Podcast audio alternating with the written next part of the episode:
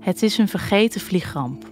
Een verhaal dat bijna niemand kent. Eh, hij zegt, ja, er is een kist eh, verongelukt. Met volledige bemanning waar nooit meer iets is van gehoord. Ik kon het niet aan, die mededeling.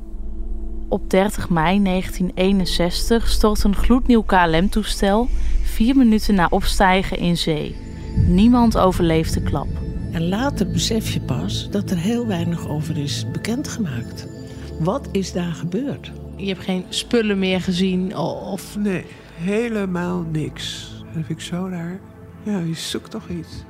Je hebt nergens echt een fysieke bevestiging. En die is he- wel heel belangrijk. Zeker voor het accepteren van een verlies. Het blijft gewoon hangen. Van de radar spoorloos verdwenen. Ik ben Julia Bokdam en dit is Van de Radar. Een zoektocht naar antwoorden over deze mysterieuze vliegramp. Wat gebeurde er in die laatste fatale seconde in de cockpit? You take care of it. We're climbing out.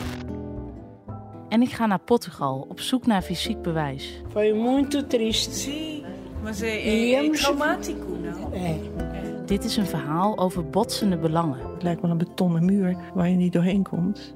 De wil om te accepteren en toch altijd blijven zoeken. Want je wilt toch weten hoe en waar en wanneer. eh, Alles wil je weten. Van de Radar. Vanaf 12 januari op de site van Tubantia AD en de aangesloten regionale dagbladen. Stil